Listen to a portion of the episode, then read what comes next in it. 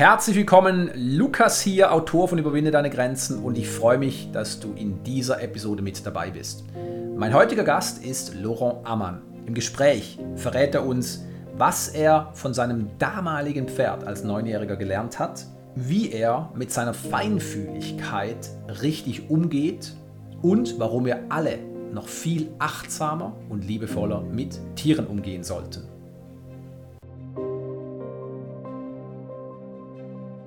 Laurent Ammann ist Autor des Bestsellers Mein Hund hat eine Seele und Die geheime Seele meines Hundes, Verhaltensbiologe, Tierkommunikator und schamanischer Heiler. In der Öffentlichkeit ist er unter dem Namen Tierflüsterer bekannt. Er trainiert Tierbesitzer, ihr Haustier mit mehr Intuition zu erziehen und schafft neues Bewusstsein für die Gefühle und Seele der Tiere. Auch bringt er Menschen die Botschaften der Tiere näher und wie sie uns dabei helfen können, glücklicher und gesünder zu leben. Darüber hinaus berät er Halter von Nutztieren und Betreibern von Landestierheimen, Naturreservaten, Zoos und anderen großen Tiereinrichtungen darin, gesündere Lebensbedingungen für ihre Tiere zu schaffen und ihre Bedürfnisse von Körper, Geist und Seele ganzheitlich zu erfüllen. Laurent studierte Verhaltensbiologie in Luxemburg sowie Frankreich und arbeitete mehrere Jahre als Verhaltensforscher an der Universität Wien.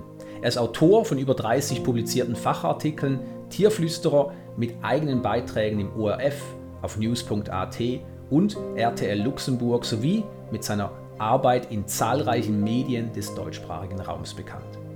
Tierflüsterer Laurent lebt derzeit an der Côte d'Azur in Frankreich und reist für seine Arbeit in den deutschsprachigen sowie internationalen Raum. Laurent, herzlich willkommen im Überflieger-Podcast. Schön, dass du hier bist. Dankeschön, danke für die Einladung. Sehr, sehr gerne. Äh, Laurent, stell dich doch bitte kurz einmal noch vor. Sag uns, wer du bist, was du tust, damit wir uns alle ein Bild von dir machen können. Genau, also mein Name ist Laurent Ammann. Ich bin Franzose. Ich glaube, das wird sich noch raushören während dem Podcast. Ähm, und ich bin als Tierflüsterer und schamanischer Heiler unterwegs.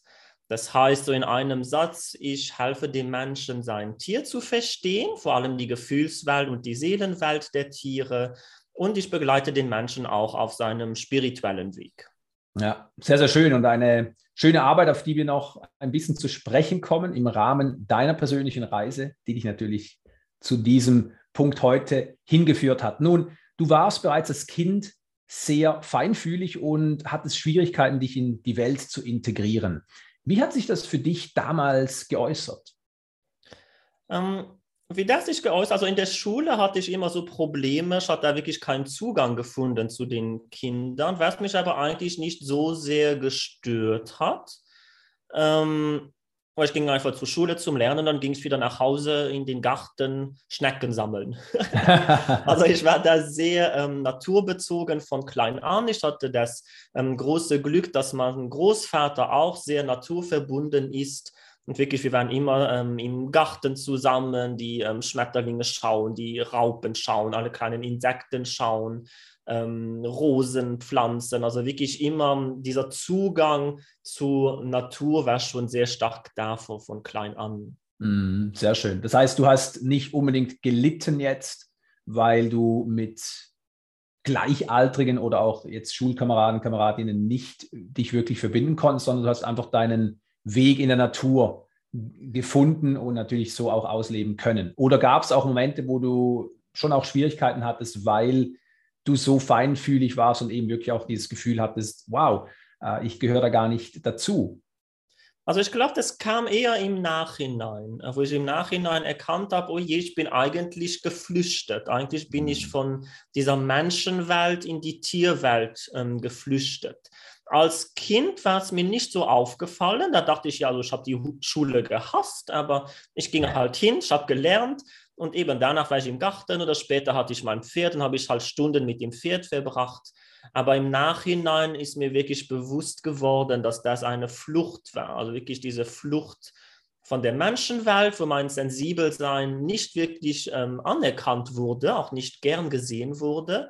Äh, und eben in die Tierwelt, wo aber genau das ein, ein großer Segen war für mich. Hm, ja, und inwiefern hast du das für dich erlebt, dass es nicht gerne gesehen wurde? Ich meine, Feinfühligkeit ist natürlich etwas, was dir heute, wie wir noch darauf zu sprechen kommen, auch äh, sehr, sehr dient in deiner Arbeit als Tierflüsterer. Aber damals als Kind war es gewissermaßen eine Fähigkeit, die du entwickelt hattest, wie viele Kinder, aber sie wurde nicht wirklich gut geheißen. Und warum wurde die nicht gerne gesehen? Also wie hast du das für dich erlebt? Ich glaube, es war einfach, also allgemein als Junge, der sehr feinfühlig ist, das passt nicht ganz. Und die ähm, Schulkameraden taten sich auch schwer, irgendwie in Kontakt zu treten mit mir. Also ich war gar nicht, dass ich da ähm, von den anderen geschlagen wurde oder runtergemacht wurde. Das wirklich überhaupt nicht. Aber es war auch kein Zugang. Es war eigentlich als wäre ich komplett ähm, unsichtig gewesen. Ah, okay, okay. Ja, also wie eine andere Sprache, die du gesprochen hast, oder eben, wie du sagst, vor allem auch für die männlichen Vertreter nicht nachvollziehbar. Wie kann man als Mann so feinfühlig sein? Da muss genau. man doch ganz andere Dinge können und mögen und über ganz andere Sachen sprechen. Ja, so mhm. natürlich die gesellschaftliche Vorstellung oder auch genau. Normen, genau. die wir oft gepresst werden. Nun, du hast es schon gesagt, heute siehst du deine Feinfühligkeit natürlich aus ganz anderen Augen. Du nutzt sie für deine Berufung. Und wenn du zurückblickst auf diese Zeit, wo du dann dich in die Tierwelt geflüchtet hast, gab es andere Schlüsselentscheidungen, die du aufgrund der damaligen Feinfühligkeit und eben auch diesem Gefühl, ich passe nicht in diese Welt, gefällt hast? Gab es irgendwelche negativen Entscheidungen, die du für dich gefällt hast, die vielleicht nachträglich auch ähm, so nicht mehr hätten gefällt werden können? Oder gab es positive Entscheidungen, wie du schon gesagt hast, zum einen eben, dass du dich in die Tierwelt geflüchtet hast?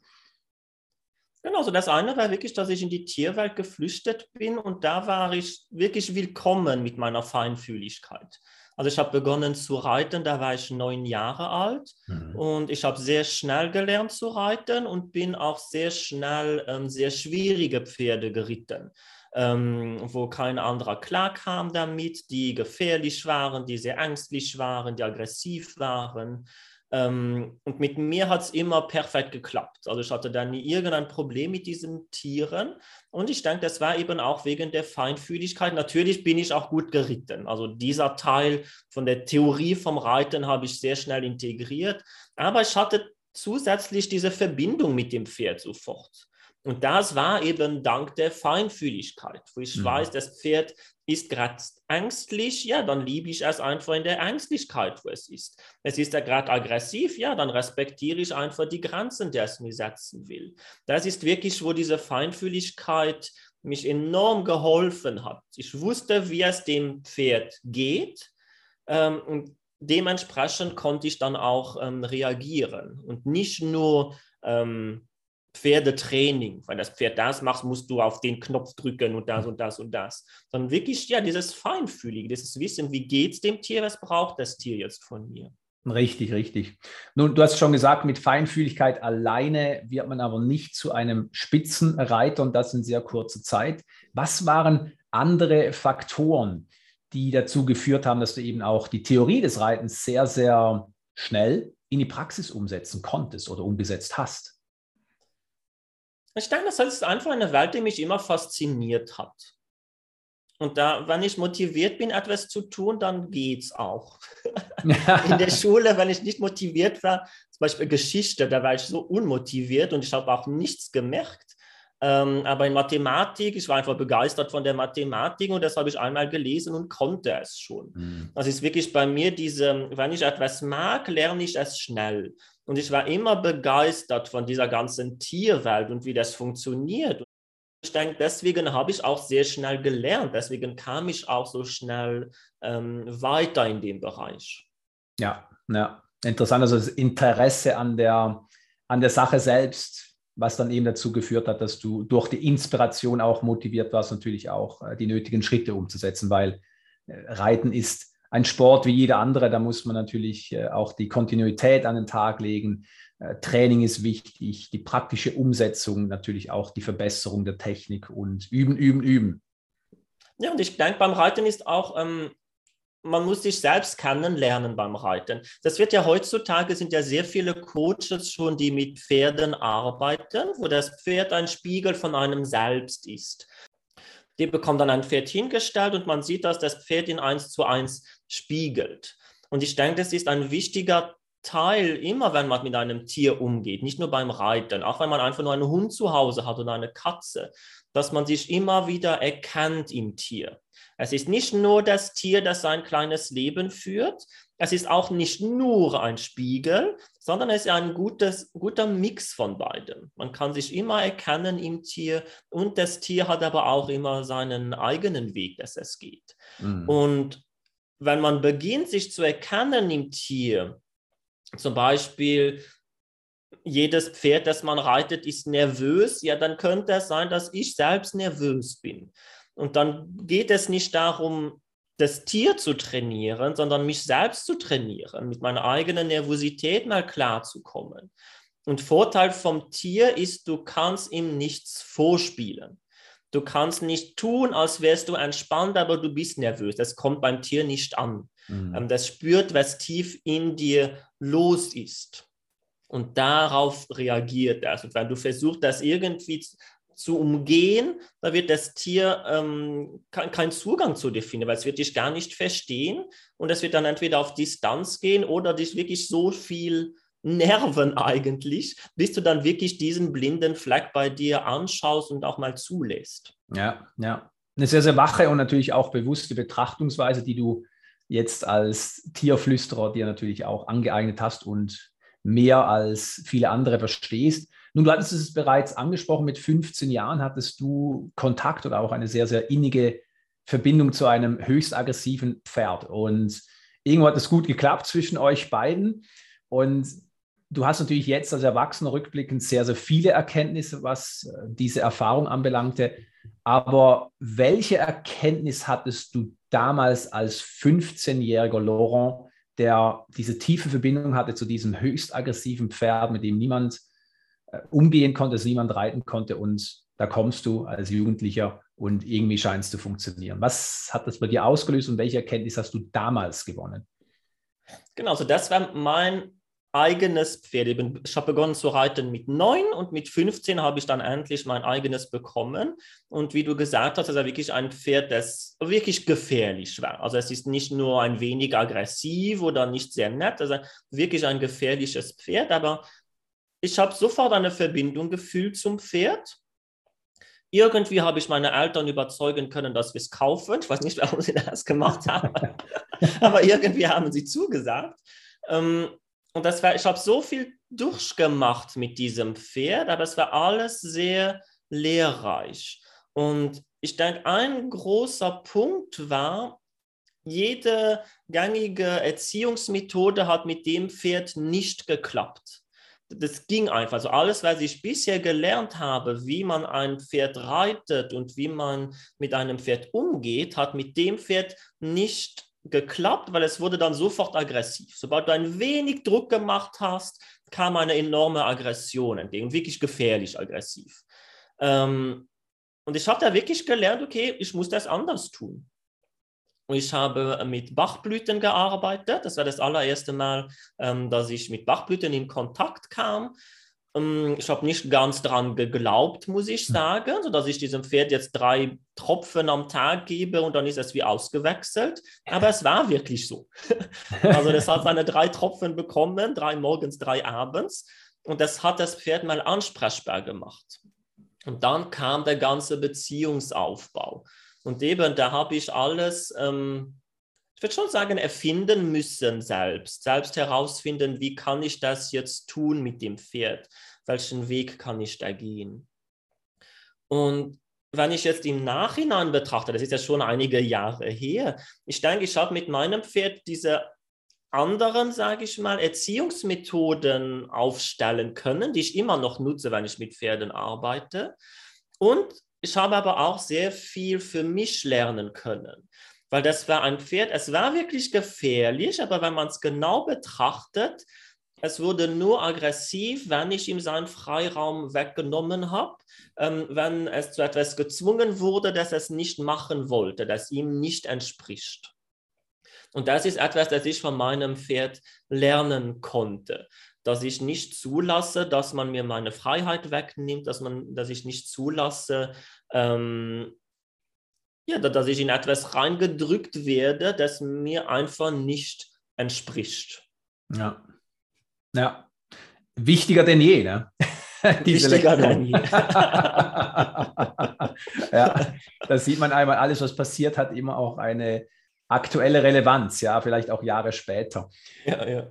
Nun, obwohl deine Lebensaufgabe früh offensichtlich war, bist du zuerst trotzdem den klassischen Weg des Studiums gegangen und später hast du es dann aber trotzdem abgebrochen und hast dich als Hundetrainer selbstständig gemacht. Nun, was war der Auslöser, dass du schließlich doch deinem Herz gefolgt bist und was machte dir dabei am meisten Mut? Hattest du irgendwelche Vorbilder, die dich durch ihren Erfolg motivierten oder gab es andere Einflüsse, die dazu geführt haben, dass du diesen mutigen Schritt auch wirklich umgesetzt hast? Also ich glaube zuerst mal der ganze ähm, Universitätsweg, den ich gemacht habe, der war auch wichtig, war auch gut, dass ich ihn gemacht habe, aber einfach, als ich dann in der Doktorarbeit war und diese pure Forschung, es hat mir einfach ein Sinn gefehlt. Ich habe mit Papageien gearbeitet, das war eine sehr spannende Arbeit, aber am Ende des Tages war immer, was bringt das jetzt? Jetzt weiß ich, dass dieser Papagei eine Mülltonne aufmachen kann. Ist spannend, aber bringt mir nichts, bringt dem Papagei nichts und bringt, bringt halt auch der ganzen Menschheit nicht viel. Ja, das also das ist wirklich ein Teil, der mir gefehlt hat. Und ich wollte immer mit Tieren arbeiten und dann, okay, ein anderer Weg wäre zum Beispiel Hundetrainer zu sein. Und das war nicht so leicht, mich zu ähm, überzeugen, die Ausbildung zu machen, weil in Luxemburg und in Frankreich ist Hundetrainer wirklich sehr, ähm, also hat keinen großen Wert. Das ist eigentlich, wenn du nicht viel machen kannst im Leben und nicht weißt, was du tun sollst, dann kannst du halt Hundetrainer noch nebenbei sein. Also ist wirklich, leider ist das so, es ändert sich. Aber damals war es noch wirklich so, das ist so die, ja, die Arbeit, wenn du nichts weißt, ja, dann wäre da halt Hundetrainer. Ähm, aber ich hatte das Glück, dass ich sofort eine sehr, sehr gute Ausbildung gefunden habe in Österreich, die komplett auf gewaltfreies Training basiert. Und das war ähm, neu für mich. Und äh, ja, ich habe mich angemeldet und eine Woche später oder so ging es dann los schon mit der Ausbildung. Mhm. Und dann mhm. in der Ausbildung selbst habe ich wirklich erkannt, ja, das, es macht mir wirklich Spaß und das ist schon, was ich machen will. Mhm. Und trotzdem, du hast es angesprochen, hast du natürlich auch ein großes Maß an Überwindung gebraucht, weil vor allem, wenn du weißt, gut, ich entscheide mich jetzt möglicherweise für den Weg, der als ein Weg für, naja, sag's mal auf den Punkt gebracht, Versager angesehen wird, das äh, braucht natürlich auch äh, ein Quäntchen Verrücktheit oder eben auch innere Sicherheit oder Mut vor allem. Und was würdest du dann sagen? Was, was hat dazu geführt, dass du gesagt hast, okay, mir ist es egal, was andere über diesen Beruf sagen, zumal du ja nicht von Anfang an wusstest, gefällt es mir oder nicht. Und ich springe sozusagen ins kalte Wasser. Ich denke, das war einfach eine innere Stimme, die mir gesagt hat, das habe ich zu tun. Okay. Aber es war nur das. Es war nicht, dass ich jetzt große Vorbilder hatte. Das war nicht der Fall. Ähm, es war auch nicht, dass das jetzt ein Traumberuf war, seitdem ich Kind war. Ich habe zwar immer Pferde trainiert, aber mit Hunden gar nicht. Ähm, ich glaube, das war einfach so eine innere Stimme, die gesagt hat, okay, das, das ist jetzt zu tun, aber auch wissend, es, ich werde nicht dort stehen bleiben. Ich werde jetzt nicht Sonntagmorgen mit meinen Gummistiefeln am Hundeplatz sitzen und einem Menschen beibringen, Sitz zu machen mit seinem Hund. Ja. ähm, ist natürlich wichtig, aber ich denke, ich wusste relativ bald, ja, das ist einer der Schritte, die ich machen zu tun habe, aber ich werde noch weitere Schritte machen, ich werde dann noch weiterkommen. Okay. Und hast du diese Vision, also die weiteren Schritte damals schon gesehen, gewusst, verinnerlicht oder war es mehr so ein Wissen, es ist jetzt ein Schritt auf einer längeren Reise, aber ich weiß gar nicht, wo die Reise hinführt? Es ist eher das Zweite. Ich weiß, ich soll es tun, aber ich weiß nicht, wo es hingeht. Okay. Okay, also mehr auf das Vertrauen, dass es irgendwie weitergeht und äh, auch so dieser Überraschungseffekt oder diese Neugierde vielmehr auch, ich bin offen für das, was kommt und ich weiß einfach im Inneren, dass es weitergeht. Genau so ist es, ja. Und es ist auch, ich war ja sehr unzufrieden dann mit der Doktorarbeit, die ich gemacht habe. Und ich wusste nicht, was ich, was ich anderes tun sollte. Also wirklich, mhm. na gut, dann probiere ich das mal.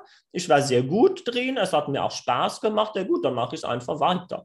Also Richtig. auch wenn ich dann bis drin bin, einfach zu können, ja stimmt, passt eigentlich. Mhm. Ja, sehr schön. Ja, Laura, lass uns auf deinen Bestseller zu sprechen kommen. Nun, im Vorgespräch hast du erwähnt, dass es für dich selbstverständlich war, also mit anderen Worten, dass es so sein musste, dass dieses Buch geschrieben wird. Woher hast du diese Sicherheit gehabt? Na, das ist auch wieder diese innere Stimme. Ich sage nicht viel Neues. Na, es ist einfach dieses Gefühl, es gehört sich so. Jetzt ist mhm. der Zeitpunkt gekommen, wo das zu tun ist. Es ist der Zeitpunkt gekommen, wo ich die Ausbildung machen muss. Es ist der Zeitpunkt gekommen, wo ich dieses neue Produkt machen muss oder wo ich dieses Buch schreiben muss. Das kam immer wirklich von innen, diese, diese Selbstverständlichkeit, jetzt ist der Moment.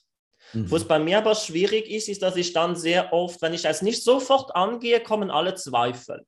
So, nein, jetzt nicht und ich bin nicht gut genug im Deutschen, um ein Buch zu schreiben und wer wird das schon lesen und dann, kommen all diese Zweifel. Und da habe ich einfach gelernt dann mit der Zeit, okay, wenn so ein Impuls kommt, ich soll etwas tun, dann muss ich sofort tun, bevor okay. all diese Zweifel Zeit haben, ähm, zu viel Raum einzunehmen. Richtig. Und normalerweise, wenn ich dann bis drin bin, dann klappt es eh. Aber ich muss halt wirklich ähm, gleich starten. Okay, ja. Und ich glaube, das ist ein Ratschlag an die meisten Zuhörerinnen und Zuhörer, weil Impulse haben wir alle. Die Frage ist aber eben, folgen wir ihnen und was danach auftritt, die Zweifel, die Unsicherheit, jetzt ist kein guter Zeitpunkt, mir fehlt das Geld, mir fehlt die Zeit, Punkt, Punkt, Punkt, das ist ja auch wieder universell. Und du hast etwas Interessantes gesagt, du musstest es lernen. Nun, wie hast du es gelernt? Zu sagen, okay, ich setze jetzt einfach um, weil die offensichtlichste, einfachste Methode ist immer, du weißt, was zu, zu, was zu tun ist und tu es einfach. Aber wir wissen auch, dass wahrscheinlich 99 Prozent der Leute das nicht so umsetzen können. Das, heißt, sie wissen es und wieder besserem Wissen setzen sie es trotzdem nicht sofort um und kommen dann in den Strudel der Zweifel, der Ängste. Wie hast du das gelernt? Es ist ähm, seit der Doktor, also mit der Doktorarbeit relativ, ähm, war ich relativ schnell in Depression. Ähm, das ist auch die Zeit, wo mein Hund zu mir kam und mir da sehr viel geholfen hat. Und das ist aber auch die Zeit, wo ich dann begonnen habe, an mir zu arbeiten, ähm, mit Coaches, mit Medium, mit ähm, Schamanen, mit alles Mögliche. Und alle, von all den Leuten habe ich eben viel gelernt und unter anderem auf mein Bauchgefühl zu hören und ähm, unter anderem zu wissen, einfach, wie funktioniere ich und wie habe ich ähm, Entscheidungen zu treffen. Mhm. Weil bei mhm. mir ist halt auch das andere Extrem oft der Fall, dass ich zu viele Impulse habe. okay. also ich würde alles lernen, alle Methoden lernen, die es irgendwie auf der Welt gibt und also alles, alles, alles tun. Und bei mir ist es eigentlich jetzt eher, ähm, dass ich hören muss, okay, ist das jetzt wirklich das Richtige für mich oder nicht? Und es ist eher nicht, dass ich mich abbremsen muss. Mhm. Okay. Priorisierung, ja, ganz klar. Mhm. Interessant. Obwohl du dein Leben im Großen und Ganzen sehr früh in eine erfolgsversprechende Richtung gelenkt hast, bist auch du nicht um Rückschläge herumgekommen. Du hast es schon so ein bisschen angedeutet. Einer davon war deine Depression und dann natürlich auch die Magersucht. Nun, wie kam es dazu und viel wichtiger, wie konntest du sie überwinden? Ähm, das war ein bisschen die, die, Schwierigkeit bei mir. Ich war sehr gut in der Schule, ich war sehr gut in der Doktorarbeit und ich habe dann einfach funktioniert. Also man hat mir gesagt, mach das und das und dann habe ich es einfach gemacht. Und hm. egal, ob das jetzt eine Stunde dauert oder zehn Stunden dauert, egal, ich habe einfach gemacht, gemacht, gemacht, gemacht aber gar nicht ähm, auf mich gehört. Und dann habe ich vergessen zu essen äh, und dann habe ich mich falsch ernährt und dann habe ich mir keine Zeit für mich genommen. Dann habe ich auch gar nichts gemacht, das mir gefällt, sondern einfach nur, was zu tun ist. Nicht äh, von einem Tag zum anderen, sondern es hat sich wirklich langsam ähm, etabliert. Und wie konntest du diese Schieflage überwinden? Die Depression, eben das, das falsche Essen und eben auch die, die Magersucht schlechthin dann? Also wie ich das dann überwinden konnte, das war dann dank meinem Hund. Dank meinem Hund bin ich darauf aufmerksam geworden. Und das ist mm. immer so, das lernt man ja, man muss selbst erfahren, um es zu glauben. ähm, wenn man bis drauf kommt, wenn man bis selbst erkennt, was los ist, dann kann man es ja auch ändern. Und eben bei mir war es mit dem Hund. Ich wollte einen großen schwarzen Königspudel. Das war die einzige Kriterium, das ich hatte. Mhm. Ähm, und wenn möglich aus Österreich, dass ich nicht zu weit fahren muss, äh, um ihn abzuholen. Und dann habe ich eine liebevolle Züchterin gefunden, die genau den richtigen Hund hat. Also alles perfekt. Der Hund kam zu mir und hat vom ersten Tag an nicht gegessen. Hm. Ähm, und das hat mich natürlich wahnsinnig gemacht, weil ich dachte, es geht nicht ein großer Hund. Also er wird groß, der muss sich gut ernähren, damit die Knochen stark sind, damit die Muskeln sich entwickeln und alles. Und egal, was ich ihm gegeben habe, ob ich ihm Tofu gegeben habe oder Fleisch gegeben habe oder Soße noch drauf oder Käse, was auch immer, der hat nicht gegessen. Immer nur der Minimum, den er braucht, um halt nicht umzufallen. Mhm. Und irgendwann hat mein Partner mich halt darauf aufmerksam gemacht, so das könnte etwas mit dir zu tun haben. ähm, und da ist mir erst bewusst geworden, dass ich mich auch schlecht ernähre, dass es mir auch nicht gut geht. Und dann habe ich mir Hilfe genommen. Das ist das erste Mal, wo ich dann zu einem Coach ging. Und interessanterweise hat der Hund dann wieder gegessen. Und da ich doch aus der Wissenschaft komme, habe ich dann aufgehört mit meinem Coaching. und dann hat der Hund nicht gegessen. Und da war okay, das hat schon mit mir zu tun. Habe ich wieder begonnen mit dem Coaching, dann hat er wieder gegessen. Und das war ein bisschen so ein Spielchen, das wir die ganze Zeit haben, wo er bei mir war. Er hatte immer wieder Phasen, wo er nicht gut gegessen hat. Und statt zu schauen, ob es dem Hund gut geht, habe ich gelernt zu schauen, geht es mir gerade gut. Bin ich im Moment in meiner Mitte oder bin ich wieder zu viel im Tun? Und dann habe ich es bei mir zuerst mal geregelt. Meistens war das genug, dass der Hund wieder frisst, aber manchmal auch nicht. Manchmal war es einfach wirklich eine Sache vom Hund und dann habe ich ihm helfen müssen, ähm, runterzukommen, sich zu beruhigen wieder. Hm. Sehr interessant, ja, dieses Wechselspiel, das wir ja alle auch immer erleben mit der Außenwelt. Die Außenwelt ist ein Effekt oder ein Spiegel. Nun, im Zusammenhang mit diesem Hund hattest du ja noch ein anderes Erlebnis, das sehr einschneidend war für dich. Also nämlich, hast du mir im Vorgespräch alles erzählt, acht Jahre alt war und dann leider verstorben war, hattest du dir große Selbstvorwürfe gemacht und auch Schuldgefühle gehabt. Und geh doch bitte auch einmal noch einmal auf dieses Erlebnis ein und vor allem auch, wie du dieses Ereignis für dein persönliches Wachstum genutzt hast. Genau, also meinen Hund habe ich mit ähm, acht Jahren einschläfern lassen müssen. Und das war für mich wirklich eine schwierige Zeit, nicht mal so sehr dem Hund gegenüber, sondern mehr mir gegenüber. Wo ich mir denke, ich bin Tierflüsterer, ich bin auch Heiler. Das war auch die Zeit, wo ich sehr viel mit der Heilung unterwegs war, also schamanische Heilung und energetische Heilung. Und ich habe mir dann gedacht, ich schaffe es nicht mal, meinen eigenen Hund hm. länger am Leben zu halten als acht Jahre. Und ein Königspudel würde locker 12, 14, 16 Jahre alt werden. Das ist schon eine sehr ähm, robuste Rasse, die wenig ähm, genetischen Probleme hat. Und also das war nicht leicht für mich, dazu sehen. Binnen einer Woche habe ich ihn gehen lassen müssen ja, dass ich da mit allem, was ich kann und allem, was ich weiß, ihm nicht helfen kann, wieder gesund zu werden.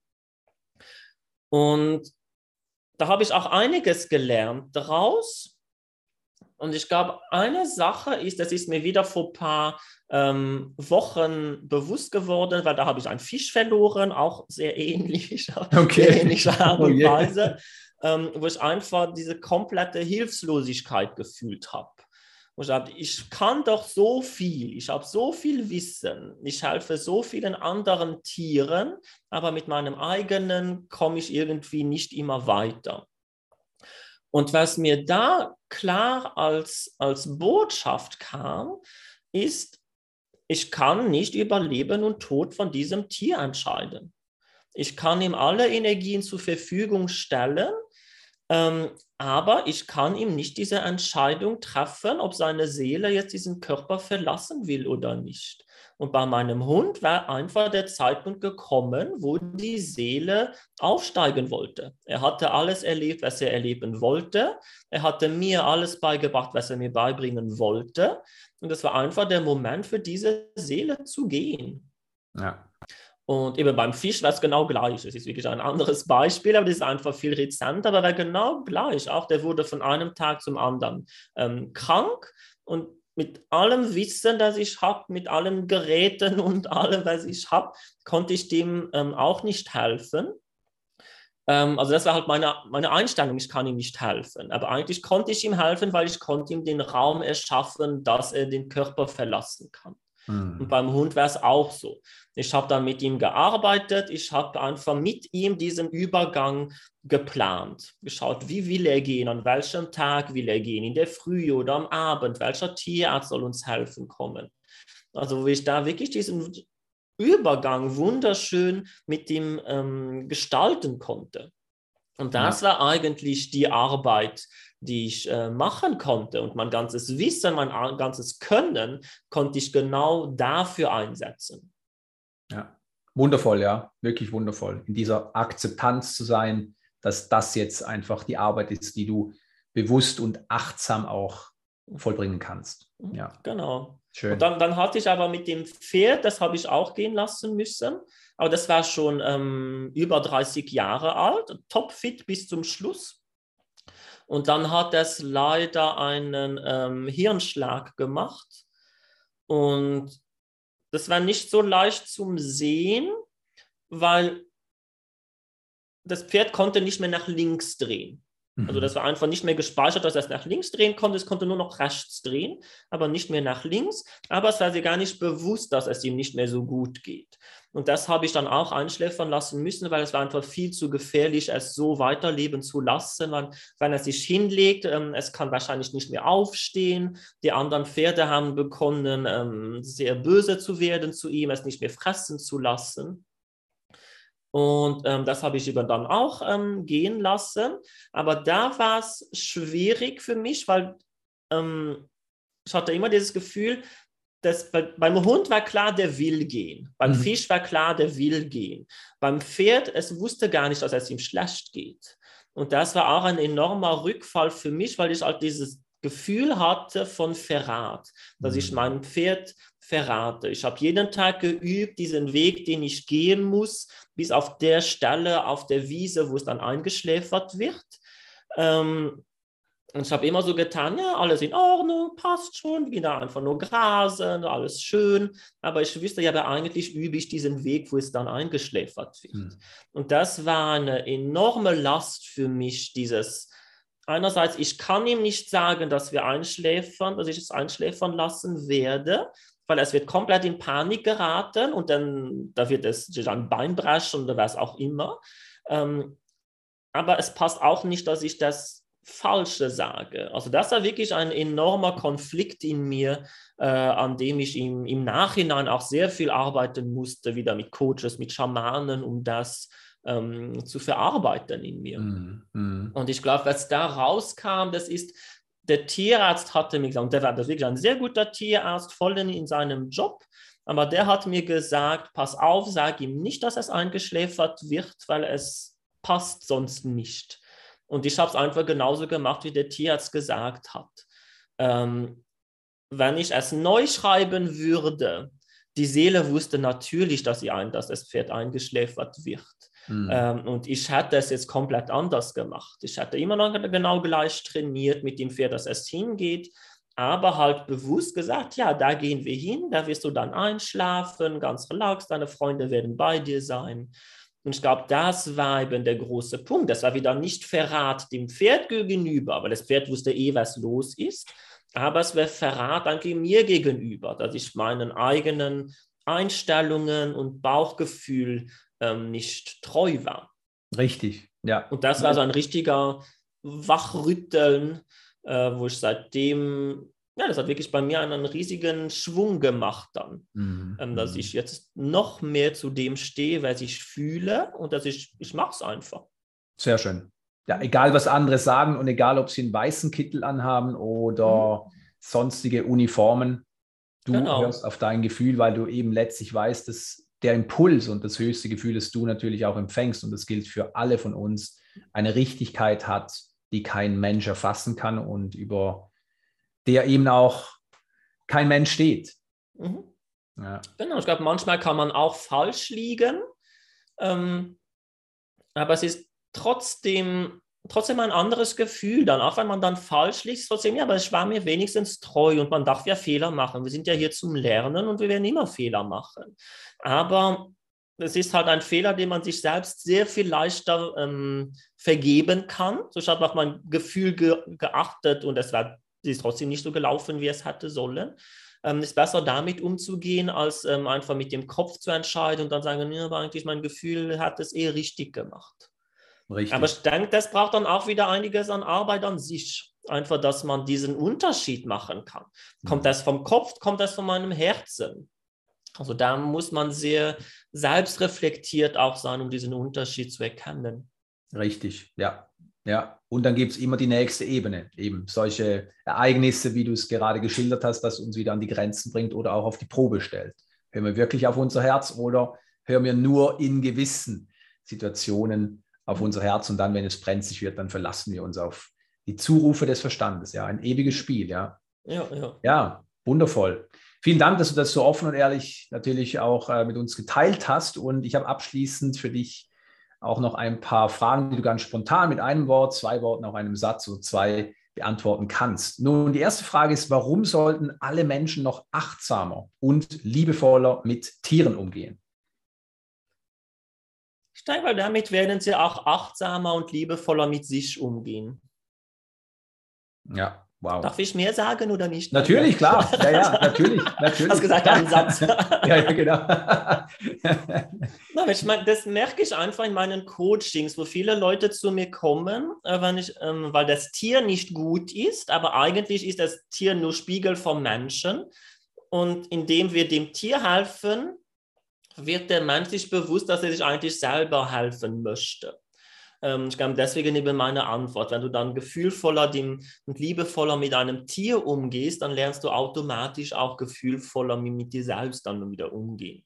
Ja. Aber es ist leichter oft für die Menschen, über ein Tier zu fahren am Anfang. Richtig, ja. Sehr kraftvoll, ja. Was macht dir Hoffnung? Im Moment ist das etwas schwierig. ich muss sagen, im Moment ist das manchmal wirklich schwierig. Ähm, na, ich kann einfach nur rausschauen, in die Natur schauen und sehen, dass trotzdem, egal was ist, auch wenn mal ein Tsunami wäre, auch wenn man ein Feuerbrand ist, es erholt sich jedes Mal. Mhm. Jedes Mal erholt sich alles und beginnt entweder wieder von Null oder auf das, was noch da ist und es kann etwas Neues entstehen. Sehr schön. Welche Emotion möchtest du in deinem Leben noch mehr erleben? Ich glaube, die Emotion, also dieses Gefühl von äh, Unbeschwertheit. Hm. Ich steigere mich manchmal noch sehr ähm, ein in, ähm, mit meinen Kunden auch, wo es manchmal trotzdem nicht immer wunderschön ist, die Fälle, an denen wir arbeiten. Und da würde ich gern noch mehr dieses unbeschwerte Selbst fühlen können und auch noch mehr weitergeben können. Hm. Sehr schön. Was schätzt du am meisten an dir selbst? Oh, ich glaube, ich kann so lustig sein, mir egal welche Situation gerade ist.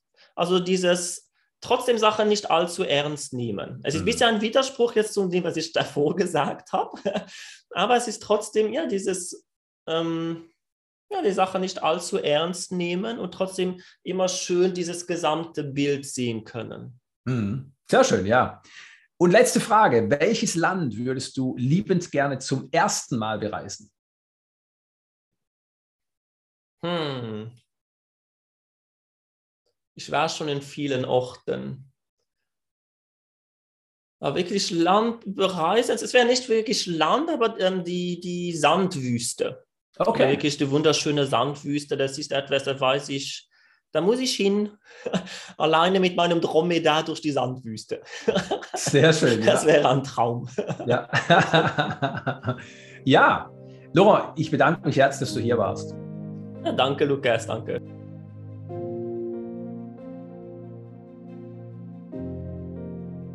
Danke, dass du dir diese Episode angehört hast. Ich wünsche mir von Herzen, dass auch du ganz viel für dich mitnehmen konntest.